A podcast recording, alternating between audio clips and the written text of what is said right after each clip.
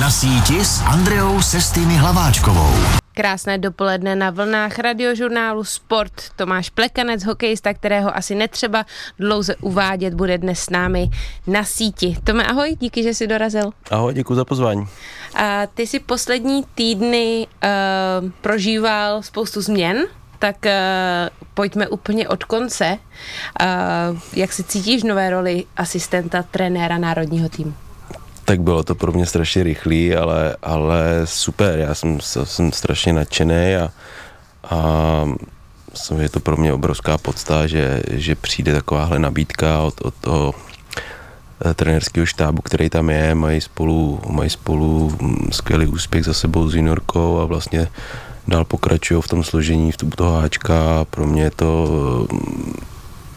perfektní v tom, že, že si mě vybrali, že, že, že tam s nimi můžu působit. Co to pro tebe v tom denodenním zápřehu znamená? Je to více o cestování, nebo vnímáš, že vlastně času máš víc, míň? Tak času, než, než jsem hrál, mám víc, ale samozřejmě je to, to nějakým cestováním, to samozřejmě je sledovat, sledovat zápasy, sledovat ty kluky, který, a, který jsou adepti na tu, na tu nominaci, na ten další turnaj, takže, takže v tomhle nějaký cestování tam určitě je, ale, ale samozřejmě to není zdaleka to, jako kdybych, kdybych hrál. Když vezmeme nějaké tvoje kompetence a to, co jsi si na svoje bedra vzal v této roli, tak co tě vlastně, co máš ty na starosti? Tak pro mě je to spíš o tom, když vidím nějaké nějaký věci na tom ledě, tak, tak nějaké postřehy spíš předává tomu, tomu trenérskému štábu a hlavnímu trenérovi nebo, nebo komukoliv víceméně, všechno je to o diskuzi a, a prostě víc očí víc vidí, takže v tomhletom je ta moje rola spíš a není to určitě nic konkrétního a pro mě je to, pro mě je to samozřejmě skvělá zkušenost a, a vidět, jak, jak Radim pracuje a a pomáhat v těch postřezích, který, který, já, který tam uvidím. Mm-hmm. Ty jsi o té uh, vlastně roli trenéra se zajímal už při kariéře, uh, protože uh, se nějaký pátek teďka už kamarádíme, tak to trošku tuším z tvýho rodinného prostředí, že tě to zajímalo. Tak kdy ti došlo, že tahle cesta bude ta, uh, kterou by si se chtěl dát, až pověsíš uh, brusle na hřebík? Tak mě to vždycky bavilo, už když jsem hrál v Americe, to, což už je, já nevím, pět šest let a, a vlastně ke konci té kariéry v té Americe nebo v Kanadě, tak mě bavilo sledovat ty trenéry, sledovat, jak, jak se chovají, jak, jak reagují na určitý situace a jak se chovají na střídačce, jak vysvětlují systémy pro ty hráče, tak aby to pro ně bylo pochopitelné. A vlastně v tom, když jsem se vrátil na Kladno, tak to bylo podobné. Taky mě to, taky mě to zajímalo, zajímá mě to, baví mě to. Baví mě se s těma klukama bavit o těch, o těch herních činnostech a o těch herních věcech, takže, takže tak nějak mě to vždycky, vždycky naplňovalo a a jestli v tom budu pokračovat, nebo jestli mě to bude bavit dál, to samozřejmě nevím, je to začátek a, a v tomhle samozřejmě uvidíme, kam ten po, čas bude. Po kolika trénincích hráč pozná, že to je trenér, který mu sedí? Máš nějakou zkušenost, že to Ty, třeba trvalo to asi, dlouho a pak to stejně přišlo, nebo je to prostě o prvním dojmu? To asi, to asi není, já si myslím, že to vždycky nějakou dobu trvá, mm-hmm. že samozřejmě nějaký první dojem tam vždycky je, ale potom, potom se ten vztah toho trenéra s těma hráčema nebo s tím hráčem se tak nějak tvoří a, a samozřejmě vždycky záleží na tom, jak se daří, když se vyhrává, tak je samozřejmě všechno jednodušší a když se potom párkrát prohraje, tak, tak se to ukáže takový ty, takový ty věci, jak doreaguje na ten, na ten tlak a tak dále, takže v tomhle, je to, v tomhle si myslím, že se to poznáš. Ty jsi říkal, že tě to zajímalo už v době, kdy jsi byl v N H L. Měl jsi šanci projít nějakým kurzem, nějakým, nevím, no, asi kurz se tomu dá říct, vej, trenéra. Tak nějaký, samozřejmě tady mám, tady mám nějaký, tady jsou vlastně licence C B a A, um, Cčko vlastně jako hráči, hráči dostávají automaticky, co hrajou mistrovství světa třeba, nebo olympiády, nebo extraligu. Pak Bčko se studuje, což mám za sebou a teď vlastně jsem se přihlásil na tu licenci A, která, která už je samozřejmě trošku složitější, je to, je to o, nějaký, o nějakých seminářích, o, nějakým, o nějaký docházce do školy, nebo prostě co, cokoliv, cokoliv se toho týče, takže Takže je to zajímavý, samozřejmě není to úplně jednoduchý, ale je to zajímavý a, a uvidíme, jak se mě to podaří dokončit. Roli asistenta trenéra národního týmu na sebe vzal Tomáš Plekanec jen pár dní po ukončení profesionální kariéry a k tomu se dostaneme po písničce na Radiožurnálu Sport. Poslouchej Sport. Radiožurnál Sport. Hokejová legenda Tomáš Plekanec je dnes s námi na Radiožurnálu Sport. Tome, byl ten úplný konec kariéry na ledě uh, pro tebe náhlý? Náhlý, um, jak se to vezme, no, tak jakoby náhlý asi jo, protože samozřejmě jsem měl v plánu dokončit sezónu, minimálně dokončit sezónu, ale, ale prosím, měl jsem bolesti zad a trvalo to už asi měsíc, takže jsem se rozhodl, že půjdu na nějakou, nějaký vyšetření, který teda bohužel ukázalo, že to poškození je takový horší, než jsem si vlastně myslel, takže, takže jsem se rozhodl, že, že to prostě radši ukončím a, a nebudu riskovat nějak dál toho, jak bych se eventuálně mohl cítit další ty roky a přece jenom mám děti, chtěl bych se ještě zasportovat rekreačně a prostě se hejbat a, a kdybych hrál dál, tak bych riskoval, že už bych nemohl, nebo prostě by mě, bych byl v bolestech, což jsem asi nechtěl, takže Takže jsem se rozhodl to ukončit. Uh-huh. No. A operace a nějaká rekonvalescence a, a, a boj, to už asi v tom, jako v, v té, jak bych to řekla, fázi kariéry tak, uh, tě nepřišlo, veď, motivující. Tak přesně tak, no, vlastně jako ono teoreticky asi by se to nějakým způsobem dalo zvládnout, kdybych si dal delší odpočinek a pak se do toho vrátil, zpátky bych naskočil do toho kolotoče, ale ale zase ve svém věku jsem si říkal, vypadnou na dva, tři měsíce, pak se vracet a, a vlastně ani nevědět, jak to dopadne, nebo hrát v podvědomí toho, že, že nějaký náraz nebo nějaký, nějaký blbej zákrok by mě, by mě vlastně poslal na tu operaci, nebo prostě možná i hůř, tak, tak prostě jsem se rozhodl, že to ukončím. Nebylo to asi úplně náhlý ze dne na den rozhodnutí, samozřejmě jsem to nějakým způsobem třeba čtrnáct dní promýšlel a a prostě jsem se rozhodl takhle. Hmm. Ty jsi ukončil kariéru v domácím drezu uh, Rytířů Kladno, uh, ale většinu kariéry si strávil v zámoří, v N H L. Když jsi se vrátil do Česka, tak uh, jsi šel rovnou do Kladna. Jak důležitý pro tebe bylo vlastně hrát na konci té kariéry doma?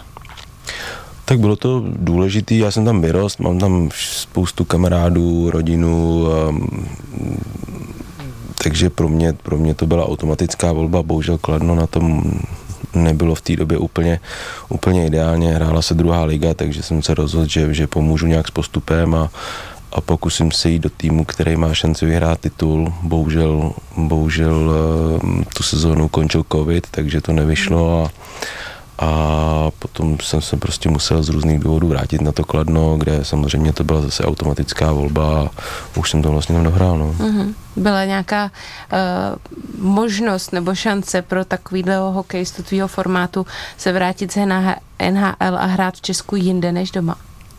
Tak možnost určitě byla, jak jsem říkal. Pardon, zkoušel. Možnost byla, když jsi hrál za Kometu, ale, ale myslím jako v té v té hlavě, víš, jestli tě to vůbec lákalo hrát jinde?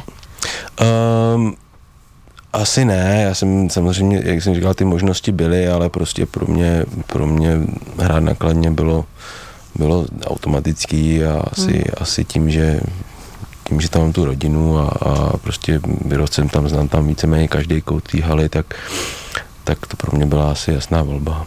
Když říkáš, znám tam každý kout, tak přece jenom ne, nehrál jsi si s myšlenkou zůstat ve vedení nebo v nějaký manažerský pozici? Tak třeba my... po vzoru Jardy Jágra?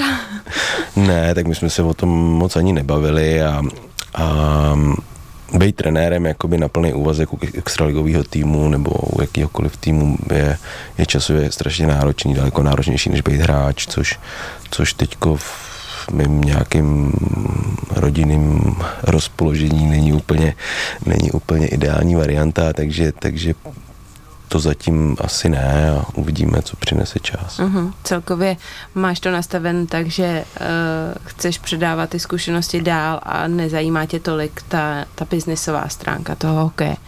Určitě, spíš bych radši zůstal u toho hokeje, než, než být nějakým vedení nebo managementu. Baví mě, baví mě být v té kabině s těma klukama nebo s těma trenérama už teďko a, a vlastně řešit ty hokejové věci, než, než být úplně na té druhé straně.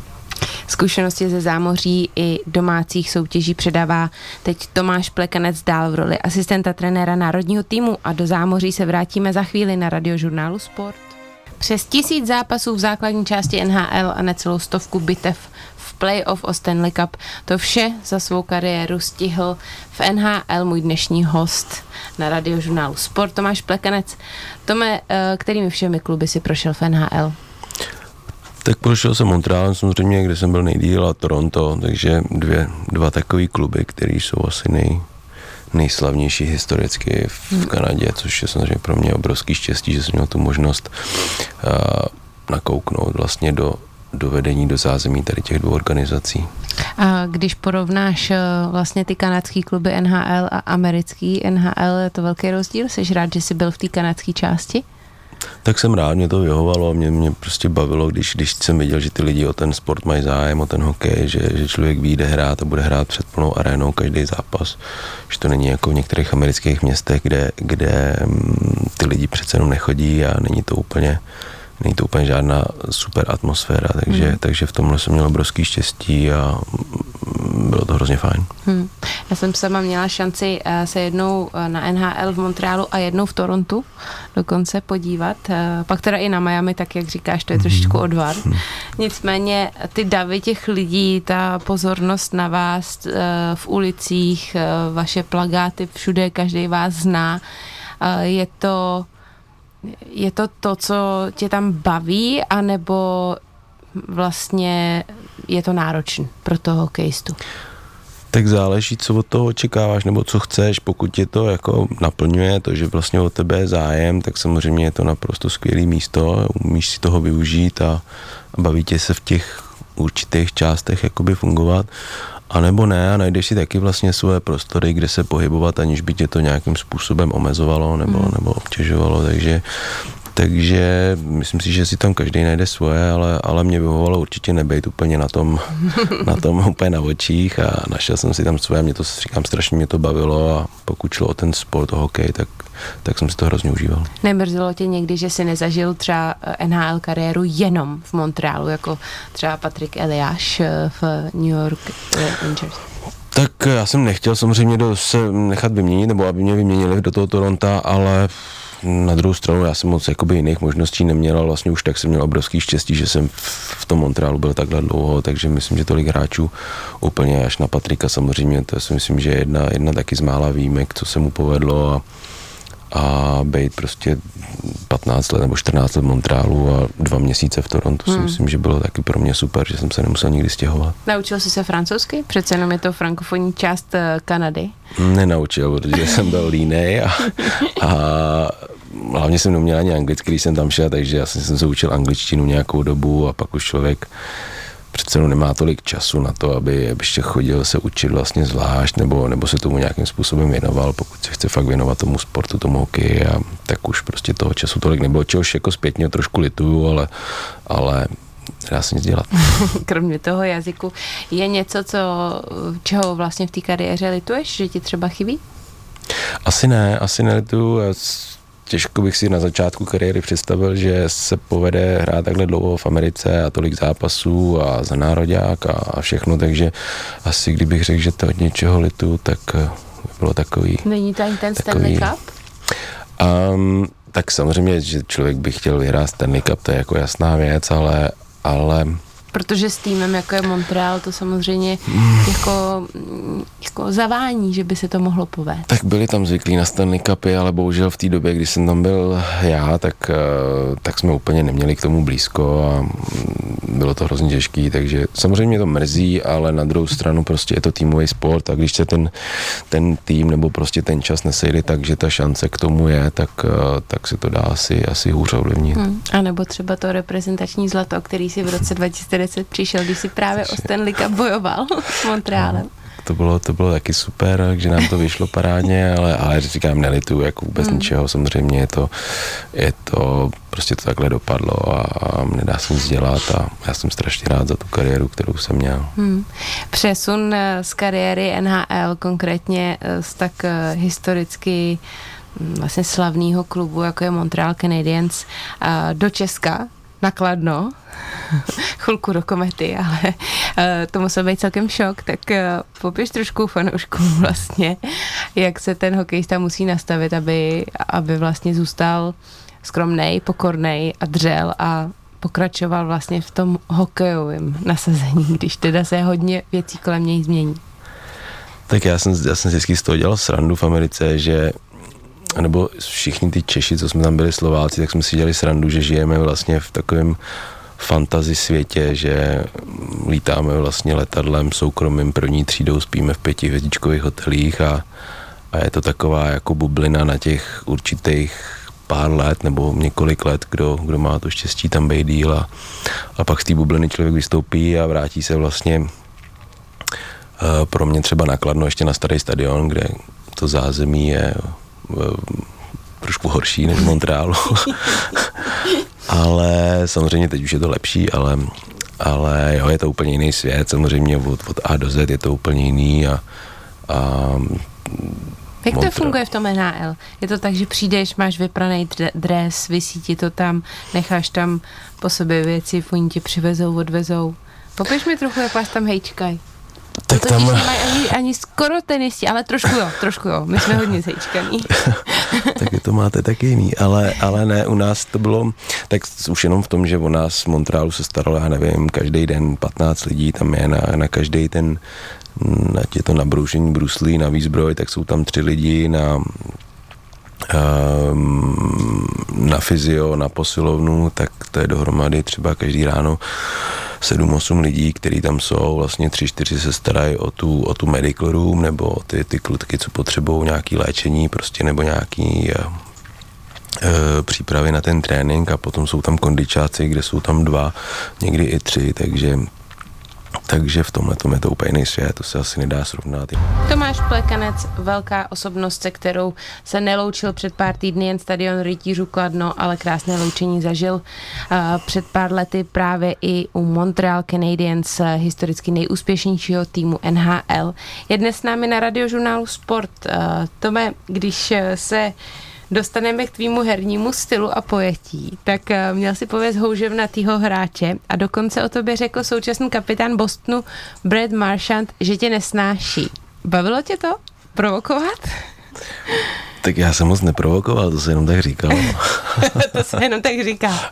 Ne, ale zase pravda, mě to hrozně potěšilo tenkrát, když to řekl on, protože jako dostat kompliment od nej, nej, nejnáviděnějšího hráče na světě je, je, vlastně, je vlastně dobrý, takže, takže jako já jsem si to jako, takže je to fajn, ale, ale ne, tak já jsem jako nikdy nemluvil nějak s těma hráčema, já jsem nebyl takovej ten, jakoby, že by s někým se tam vybavoval nebo provokoval takhle, já jsem prostě měl styl hry, styl hry, který prostě nebyl úplně oblíbený a, a prozrať nám nějaký tvoje tipy, teda když jsi byl schopnej ty hráče naštvat nebo rozhodit jejich soustředění, tak čím to bylo?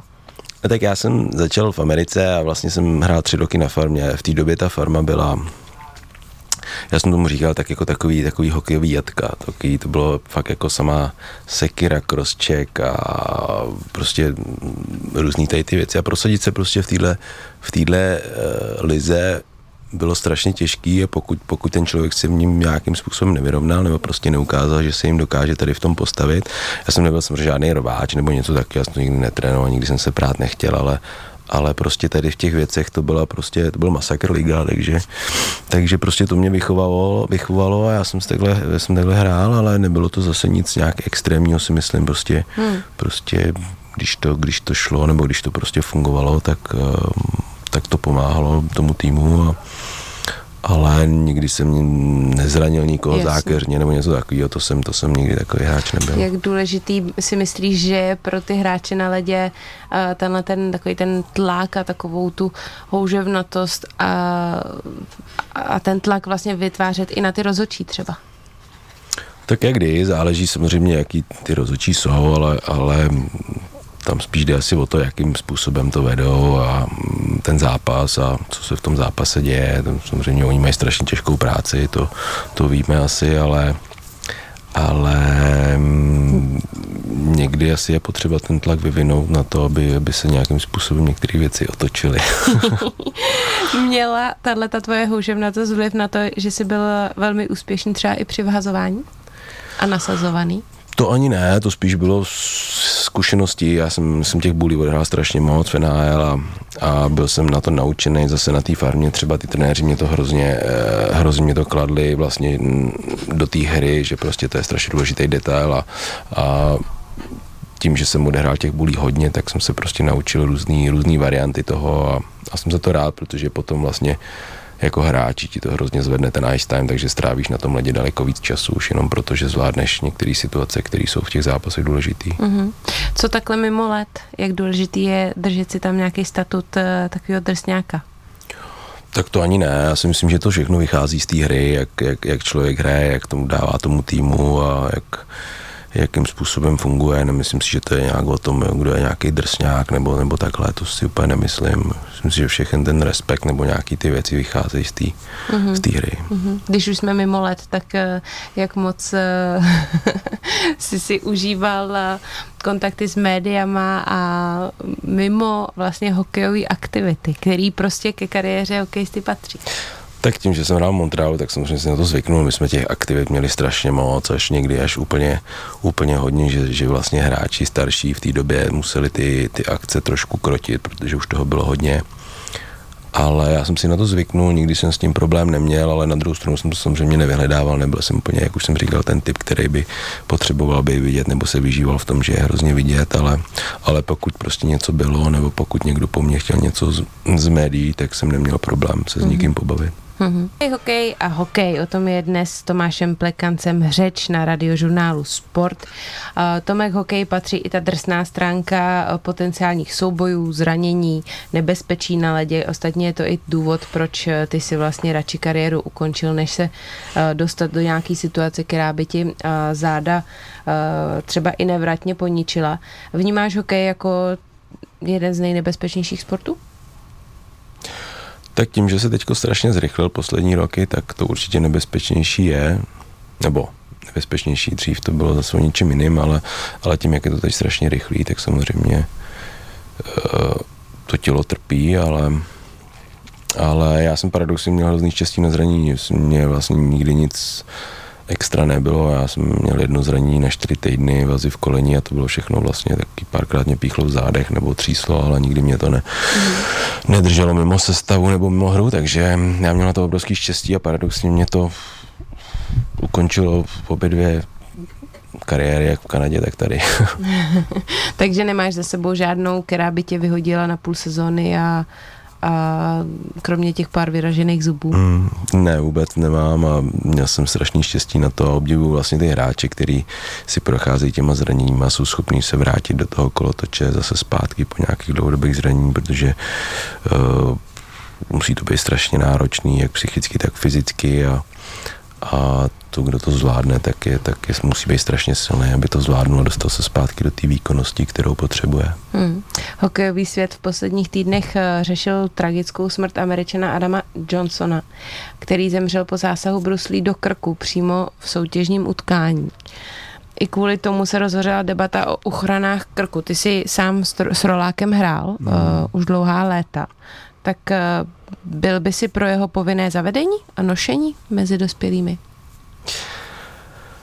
Asi pro povinný bych nebyl, nechal bych to asi na nějakým doporučení. Myslím si, že každý dospělý člověk by měl vědět, co je pro něj dobře, co pro něj není dobře, co, je, co může riskovat, co nechce riskovat. A ty jsi cítil tu potřebu ho nosit? Já jsem to nenosil kvůli zranění, já jsem Aha. to prostě nosil, jenom že jsem na to byl zvyklý, ale, ale vím, že bývalý spoluhráč Richard Zedník, který mu se stalo vlastně podobné zranění, ale naštěstí to dopadlo dobře a a vím z vyprávění, že prostě fakt tam rozhodujou milimetry a myslím si, že i ten rolák, i když je to prostě jenom kus nějaký látky, že, že ten milimetr asi taky může pomoct, takže, takže asi zpětně, zpětně dobrý, ale, ale já bych to asi jako povinnost nedával, i když, i když hmm. jako doporučení zase určitě, jo. Jak se stavíš k těm ostatním změnám ve vybavení, když se hokej neustále zrychluje, jak říkáš, a hráči nejsou na některých místech dostatečně chráněni, jako je třeba zápěstí, obličej, krk, tak byl by si pro zavedení nějak těch, některých věcí zpřísnit, aby k těm tragickým zraněním nedocházelo? Tak já si myslím, spousta z nich asi není údery na, hlavě se, údery na hlavu se hodně zpřísnili zpřísnili, tam se to, tam se to trestá, což si myslím, že je správně, protože v té rychlosti fakt kolikrát je strašně těžký ty protihráče vidět a, a kdo nemá takovej ten put nějaký sebezáchovy nebo put takového toho, jo, tak teď toho spolu protihráče nemůžu narazit, protože prostě je v takové pozici, kde je to jako pro něj nebezpečný. Pro něj strašně nebezpečný, tak samozřejmě ne všichni to máme nějakým způsobem daný, takže, takže tohle je fajn, že se to zpřísnilo a ostatní věci je těžký asi prostě ty brusle říznout asi můžou kdekoliv, kde to chráněný není a, a prostě celé to tělo si asi těžko dá nějakým způsobem v tom hokeji ochránit. No. Jak moc se v N H L řeší to, co se řeší v N F L, což jsou uh, úrazy hlavy, uh, vlastně mm. bezvědomí nebo nějaký otřesy mozku, mm. otřesy mozku hlavně. Tak jak moc si vnímal za svou kariéru to, že by to řešilo N H L, protože ty nárazy na mantinel mm. samozřejmě a do těch skel hlavou jsou tam velký. Řešilo se to hodně, musím říct, že je to strašný rozdíl oproti Evropě. Tady, tady vlastně člověk dostane nějaký úder do hlavy a, a vlastně pocitově se nechá hrát, když, když člověk cítí dobře nebo nebolí ho hlava, tak prostě hraje dál, když to v té Americe to není vůbec možný, tam prostě musí ten hráč projít různým protokolem, který trvá minimálně týden a nebo aspoň za mě to tak bylo, nevím, jak je to přesně teďko, ale za mě to určitě tak bylo, že když tam byl prostě čistý úder do hlavy, tak okamžitě šel z zápasu, musel projít různýma testama. Pokud tím testem jenom trošku neprošel, tak, tak prostě minimálně tady nehrál, takže, takže v tomhletom je to určitě tady v Evropě benevolentnější. Tomáš Plekanec nemá jen bohatou hokejovou kariéru, ale také bohatý rodinný život plný dětí, tak do jeho soukromé budoucnosti nahlédneme ještě dnes na Radiožurnálu Sport. Hokejová legenda, krátce v důchodu, ale zároveň asistent trenéra národního týmu Tomáš Plekanec je dnes s námi na Radiožurnálu Sport. Tome, za kariéru si stihl dvě manželství a čtyři děti. Plánuješ koupit autobus a ještě se rozrůstat, nebo to takhle stačí? Náročný. Ne, samozřejmě to stačí. Já, já neplánuju, nemám další plány. Tři kluci, jedna holka, tak kdo z nich je největší sporták, dokážeš to už říct? Olík už taky běhá, tak... Tak já si myslím, že všechny čtyři jsou takový sportovní, no jakoby... Samozřejmě každý je nějakým způsobem víc a míň, ale, ale všichni, všichni jsou sportovní a, a myslím, že u nás to ani nějak nejde, jako než, než, než prostě ten sport prostě vytrpět, ale, ale ne, všechny to baví a jsem rád, že, že prostě k tomu sportu mají blízko a snad budou mít blízko. Uhum. Přál by si si, aby z nich byli hokejisti? Ne, ne je, mi to, je mi to asi jedno, nemám to, nemám to vůbec postavený, že by museli z někoho být hokejisty, nebo respektive z dvou kluků nebudou určitě, ale uh, nevím, z Olíka, jestli ho to bude bavit, teď ho to samozřejmě baví, ale je malinký, tak uvidíme, ale, ale nemám to vůbec nějak postavený, že by musel hrát hokej. A co dcera Lea, ta se vrhá do všeho, uh, tak uh, ta na, ho- na hokej? Dal by si holku na hokej?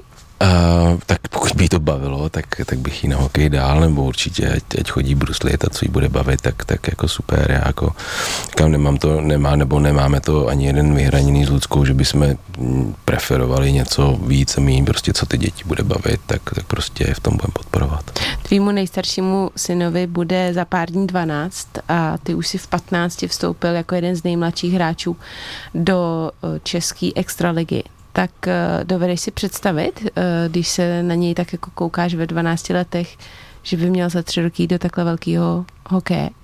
Tak to si samozřejmě představit vůbec nedokážu, ale, ale samozřejmě ty skoky teďko v tomhle věku, potom ono to jde, ono to jde rychle, takže, takže... Bereš to jako, že jsi tam byl brzo?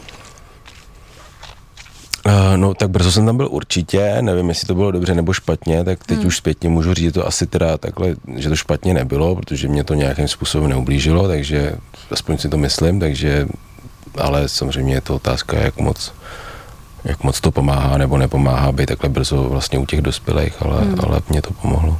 Když se vrátím k tomu rodinnému životu, tak velká spousta tvých kolegů a, a kamarádů a hokejistů, legend, přece jenom po kariéře s rodinou zůstali v zámoří. Je Česko pro tebe srdcovka a finální destinace, nebo si dovedeš představit zůstat třeba v Americe? Nebo v Kanadě? Ne, nedovedu určitě, vždycky jsem se chtěl vrátit domů, ať už končit kariéru hokejovou, nebo prostě žít a, a prostě cestovat po světě, baví mě, baví mě cestovat, vlastně když jsem cestoval celý život za těma zápasama, tak vlastně v těch městech jsme toho moc neviděli, takže, Takže určitě žít doma v Česku a, a vyjíždět si prostě různě na nějaký cesty a poznávat svět jinak. Tebe, když sleduje člověk na sociálních sítích, na Instagramu nebo uh, Lucku, uh, tvoji aktuální ženu, tak uh, je to jako hodně o sportu, hodně o aktivitách. Občas jí píšu, nemohli byste si tak na chvilku sednout doma, už mě stresujete. Tak je tam ta vnitřní energie, máš to takhle v sobě jako vždycky jsi to měl, a, a nebo je to o tom, že opravdu máš nastaveno, chci vést svoje děti ke sportu a mít je aktivní, tak se nesmím ani já flákat. Obojí, obojí to mám určitě, já jsem nikdy moc neposadil, pořád jsem potřeboval něco dělat, ať už sportovat, nebo prostě mít něco, něco naplánovaného takového, ale, ale říkám, jsem rád, že máme ten životní styl, jaký máme, že ho budeme mít, doufám, dál a, a že ty děti prostě nebudou mít čas na to, aby vymýšleli kraviny a, a dělali věci, které dělat nemusí. Já v to doufám taky. A děkuji moc za dnešní rozhovor, Tome, za všechno, co si v kariéře přinesl českýmu hokeji, a věřím, že v těch dalších funkcích ještě přineseš. Děkuji, že jsi dorazil. Děkuji za pozvání. Na Radiožurnálu Sport jsem si dnes povídala s Tomášem Plekancem a od mikrofonu se loučím i já, Andrea Sestini Hlaváčková. Krásný den.